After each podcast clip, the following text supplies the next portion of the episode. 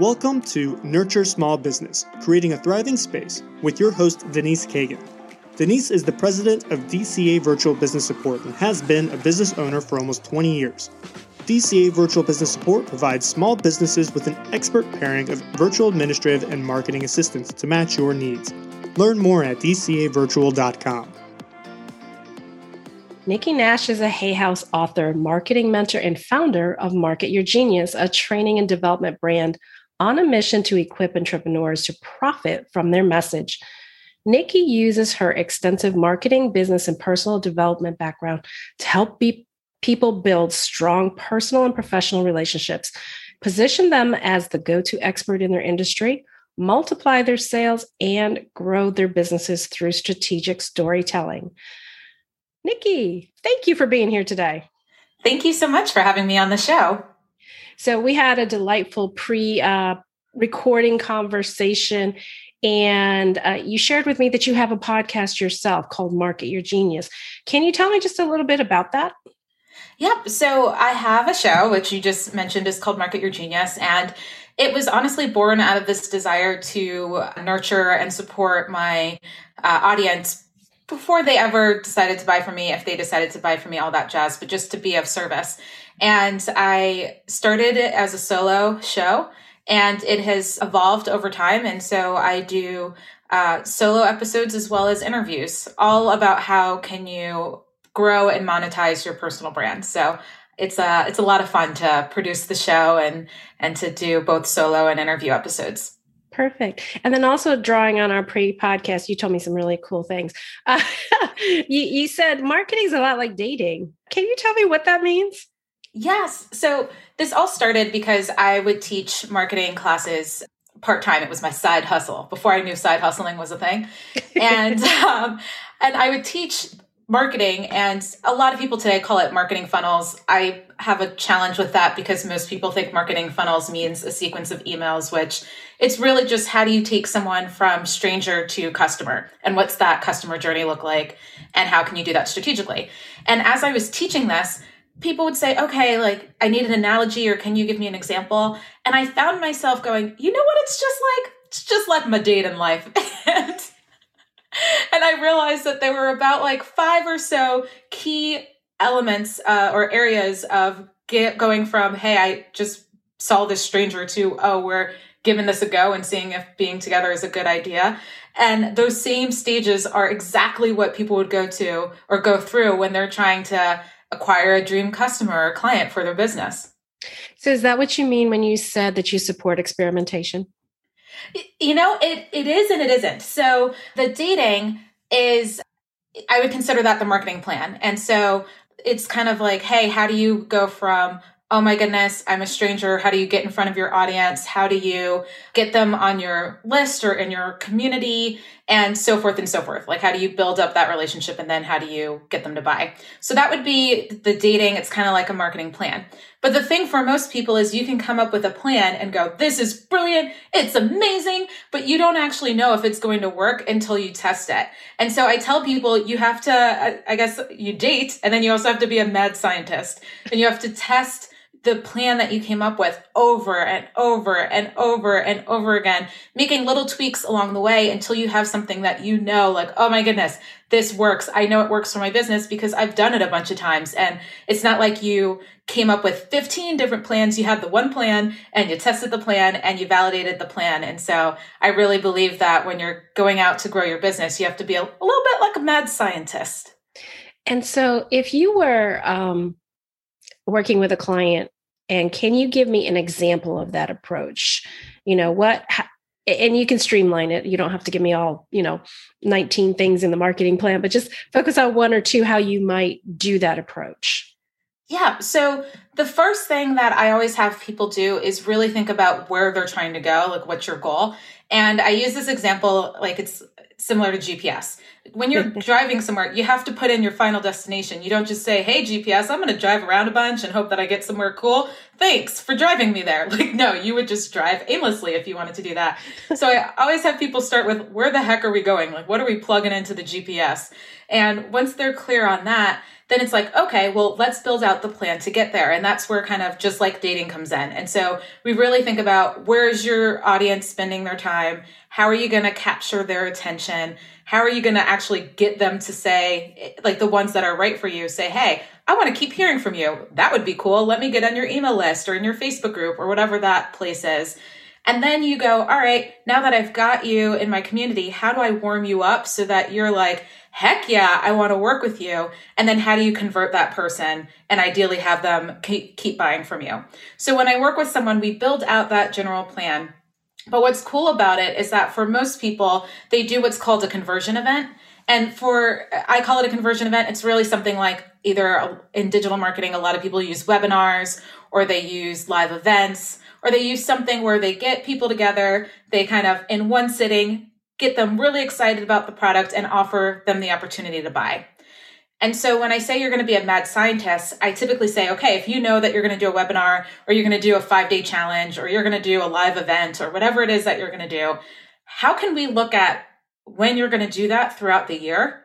And ideally, when I'm working with someone off the bat, I say, let's come up with like maybe eight times in the year or six times in the year that we're going to do this webinar or we're going to do this little event or we're going to do something so that you can test it over and over and over again and see what's working what's not working. And so that i call them experiment cycles but that's that's how uh, you can implement the mad scientist framework as you do these experiment cycles. And the best thing you can do is put them on your calendar right away so that you can't like back out. I mean, you can technically, I guess, if you really wanted to back out of it, but you've committed. and at least when I work with people, I'm like, no, you just committed to me. So this event's happening. Let's see how we can make it happen. it's interesting that you say that because I have been working on an event which isn't totally a conversion event. It's more about sharing and networking. But yes, of course, we we want to meet people that, you know, we know, like, and trust that we potentially could do business with, either me to business with you or you to business with me, kind of thing. And I've committed to, they're quarterly, I've committed to four of them. So it, it's interesting that you say that because I had not really heard about the experimentation cycle, and I I just knew that you can't do something once and evaluate it. That that's kind of what I knew. And so I suspect that I'll tweak my model after doing the first one, going, okay, this was amazing and that really wasn't. so, yeah, absolutely.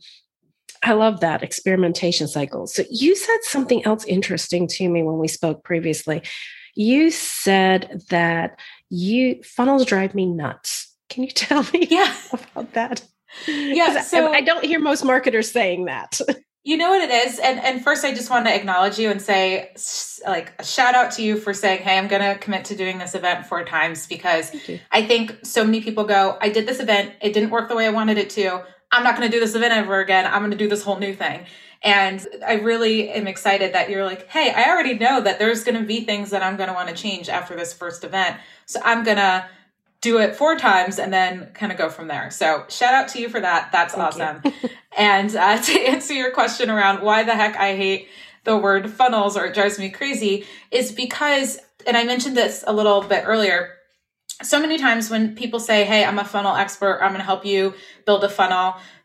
There's uh, this perception that funnels are only for digital marketing and that they're only for getting a lead magnet and getting somebody on your list and then emailing them and selling digital products or getting people to book calls. But that's not what a funnel is. And, you know, when you're have a career in marketing, you learn funnels from the standpoint of how do you take someone who is a stranger and they become aware of who you are and how do you bring them down to a customer. And so you can do that whether you have a digital business or not and you can do that whether you're actually selling something or not, really. Like uh, if you have a podcast or if you have a blog or something like that, it's the same concept of how do I find somebody who is a complete stranger to me, but is in my target audience, or heck, maybe they're, they're, you, they know you, but they're in your target audience. And how do I bring them down this path logically that has them go, wow, I'm now listening to your podcast and I've downloaded it every week or I've subscribed.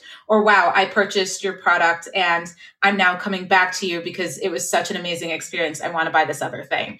And so I get frustrated with the word funnel because I think its true definition got warped at, especially in at least the coaching, consulting, course creation type of community, where I think what it actually means is a little bit distorted. So I get a little frustrated when people are like, "Oh, can you help me build funnels?" I was like, "What do you? What is your definition of a funnel?" to know if I could help you with that, you know. Yeah, I think I mean, I agree with you. And I, have got some horror stories. A, a, client of mine who it's like, yeah, this guy's building me a landing page for blah, blah, blah. And I was like, okay, so what CRM is it connected to? And, you know, how are you capturing leads? And he's like, we didn't talk about any of that. I was like, oh, okay. You know, and it was supposed to be for lead gen. Okay. Which eh, they were also using the term funnel. So I don't think that the I think it's the word funnel and that concept has, you know, been skewed, like you said, and people think of it one way and don't realize that it, everything that goes into your sales process is part of your funnel. I mean, I have people coming into my funnel from multiple different areas, and the relationship is different. You know, if they're coming in from a group I'm active in, it's sort of a warm relationship. I may not have to do as many steps to get them to the point where they say, Yes, I want to do business with you. So, talk to me a little bit about what those steps might look like. Yeah. So, when you're kind of building out your game plan or things along those lines, the first step that I always have people kind of get clear on is what the heck are you selling in the first place? Or what's your actual end goal? whether you're selling a product or again it could be something like ooh i'm launching this podcast and i don't plan on selling anything for a couple years i just think it would be fun you know? Like these are strategies that work whether you're marketing something that costs zero dollars or something that costs a hundred million dollars right? Mm-hmm. and so you have to start with what are you selling? And then ask yourself who are you selling it to or who is it for? Because so often people will say oh it's for everybody. And it's like no like who specifically do you want to listen to your podcast, to buy your product? Who would be your dream magical customer avatar, whatever people want to call it today? Um, but who is that person? And so I always tell people from step one, you have to get clear on what you're trying to accomplish. Otherwise, you'll never know if you got there. And so if you are just like, hey, I just go on social media and I just talk, well, that's great. But are you talking to the same person metaphoric, like the same avatar, the same type of person? Are you building up an audience that you actually want to sell a product to later, or are you just talking for the heck of it? Can you do? I'm going to stop you for just like Avatar. Tell us about that. Yeah. So Avatar is a movie that no, I'm just kidding. no, it's a great movie. I love it's movie. a great movie. But what does um, it mean in marketing? no, I know. I'm just teasing. I was like, well, no. So avatar, or we uh, often call them customer personas, comes, comes from this concept of when you try to market to everyone or you try to share a message to everyone, uh, it could be, it could really come across as if you're not speaking to anyone. And so it's really a tool, especially if you're a small business or a person of one, you know, a solopreneur. Um, big companies use it, but I find it to be incredibly helpful for smaller businesses, to be honest is that when you have one person in your mind, like the one person that you're going to market to, then everything that you say or do can come across crystal clear and it actually ends up resonating with multiple people uh, or multiple segments of people. So here's general example. I remember um, when I launched my podcast, I was listening to a podcast host talk about how they were batching three months of content for maternity leave. And the whole concept of this episode was how do you, you know, prepare for maternity leave? Now, I wasn't preparing for maternity leave, wasn't pregnant, have no kids, but I do know that, and, and that was her avatar. Her person was, I am creating this content for a mompreneur, you know, a, a mom entrepreneur, and who's just having her first kid or having her first few kids and wants to be able to continue to build this business as a mom. That was who she was talking to. And she was very clear. Her content was like very focused on, I'm going to help you as a mom build your business.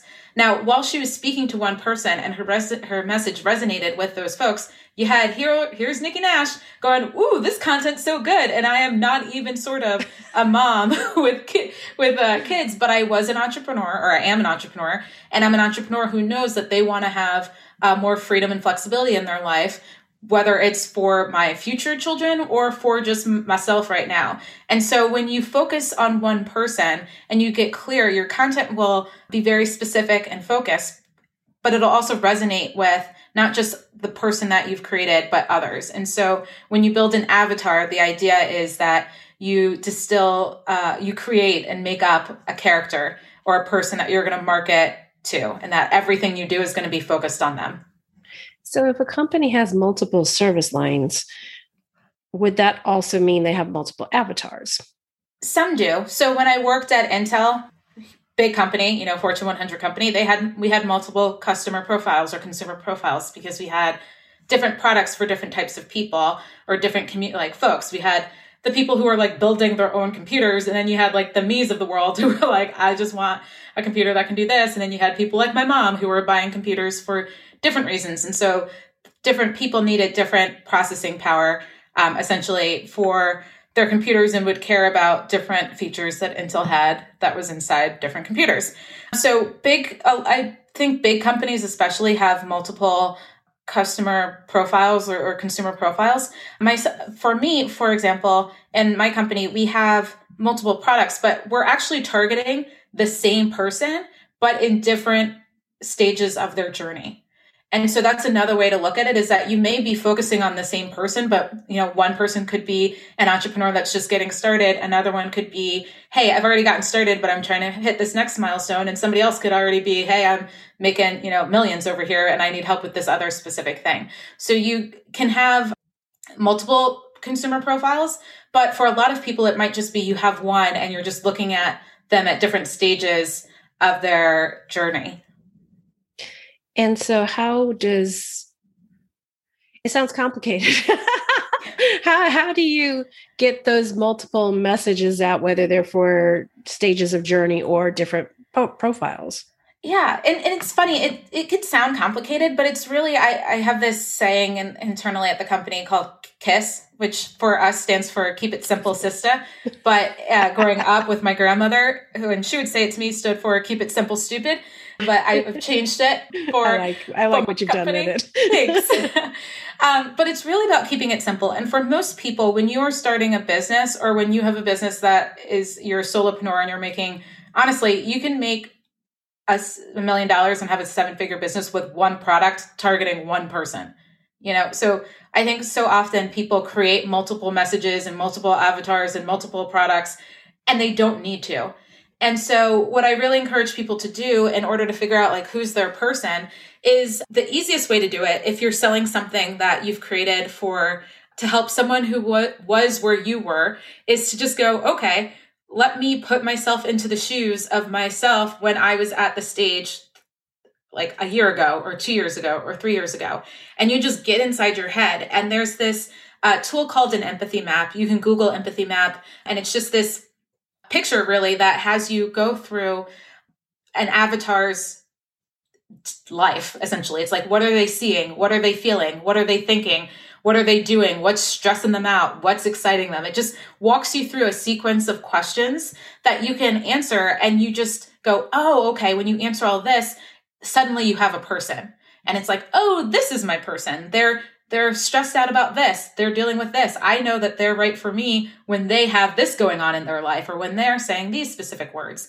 And so, to give you a, a really simple example, is that if you, I'm going to make this up for kind of fitness industry, maybe you're targeting people who want to lose, you know, those last five pounds or something and they've been struggling for it. Or I'll, I'll make it even more specific. Somebody who just had a baby who wants to lose their baby weight right? And so maybe all of your messaging is around what what is that person going through? You know how are they feeling about their body? What are the things that they're struggling with that they never had to struggle with before because you know hormones and all this other stuff changed? What is it that their spouse or partner is saying to them like oh you look beautiful and what are they really feeling every time they hear those words right so you kind of get inside their head and you write all that out so that when you market to that person you're literally just saying the things that are going on in their head that they haven't actually said to you. And then they sit around going, Oh my goodness, you get me.